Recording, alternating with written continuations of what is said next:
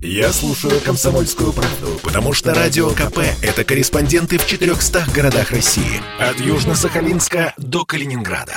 Я слушаю «Радио КП» и тебе рекомендую. Россия и Беларусь. Время и лица.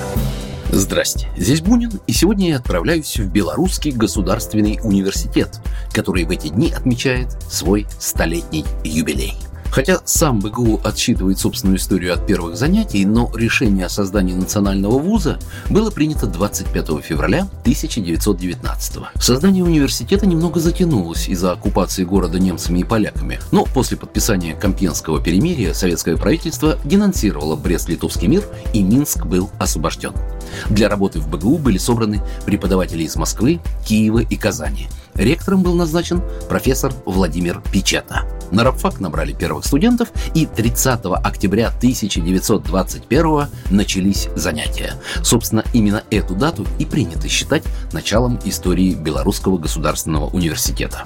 Любопытно, но легендарный физик Альберт Эйнштейн тоже чуть было не стал преподавателем. В конце 20-х сюда приехал работать уроженец Беларуси и ученик Эйнштейна Яков Громер, который пригласил его в БГУ, когда тот покинул Германию. Идею коллеги-ученые поддержали, однако руководство СССР по каким-то причинам не решилось звать Эйнштейна в стены университета.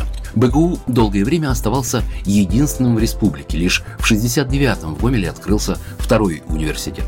С годами в Минске появлялось все больше факультетов. Они превращались в институты, некоторые позже выделялись в отдельные учебные заведения. Так что для многих нынешних вузов Беларуси БГУ является своего рода отцом. Интересен и такой момент, что фактически из библиотеки БГУ создавалась и первая национальная библиотека страны. А на базе одной из университетских клиник появилась первая городская больница. Сегодня в БГУ функционирует 27 факультетов, учебных институтов и образовательных научных учреждений, 180 кафедр, а также десятки лабораторий, научных центров и унитарных предприятий. На протяжении всей своей вековой истории университет является флагманом высшего образования Беларуси, ее научным и культурным центром. И он достойно представляет страну в мировом образовательном и научном пространстве. Ныне университет насчитывает свыше трех с половиной тысяч преподавателей и около 25 тысяч студентов, среди которых более трех тысяч иностранных граждан из 60 стран. Пару лет назад президент Российского союза ректоров академик Садовничий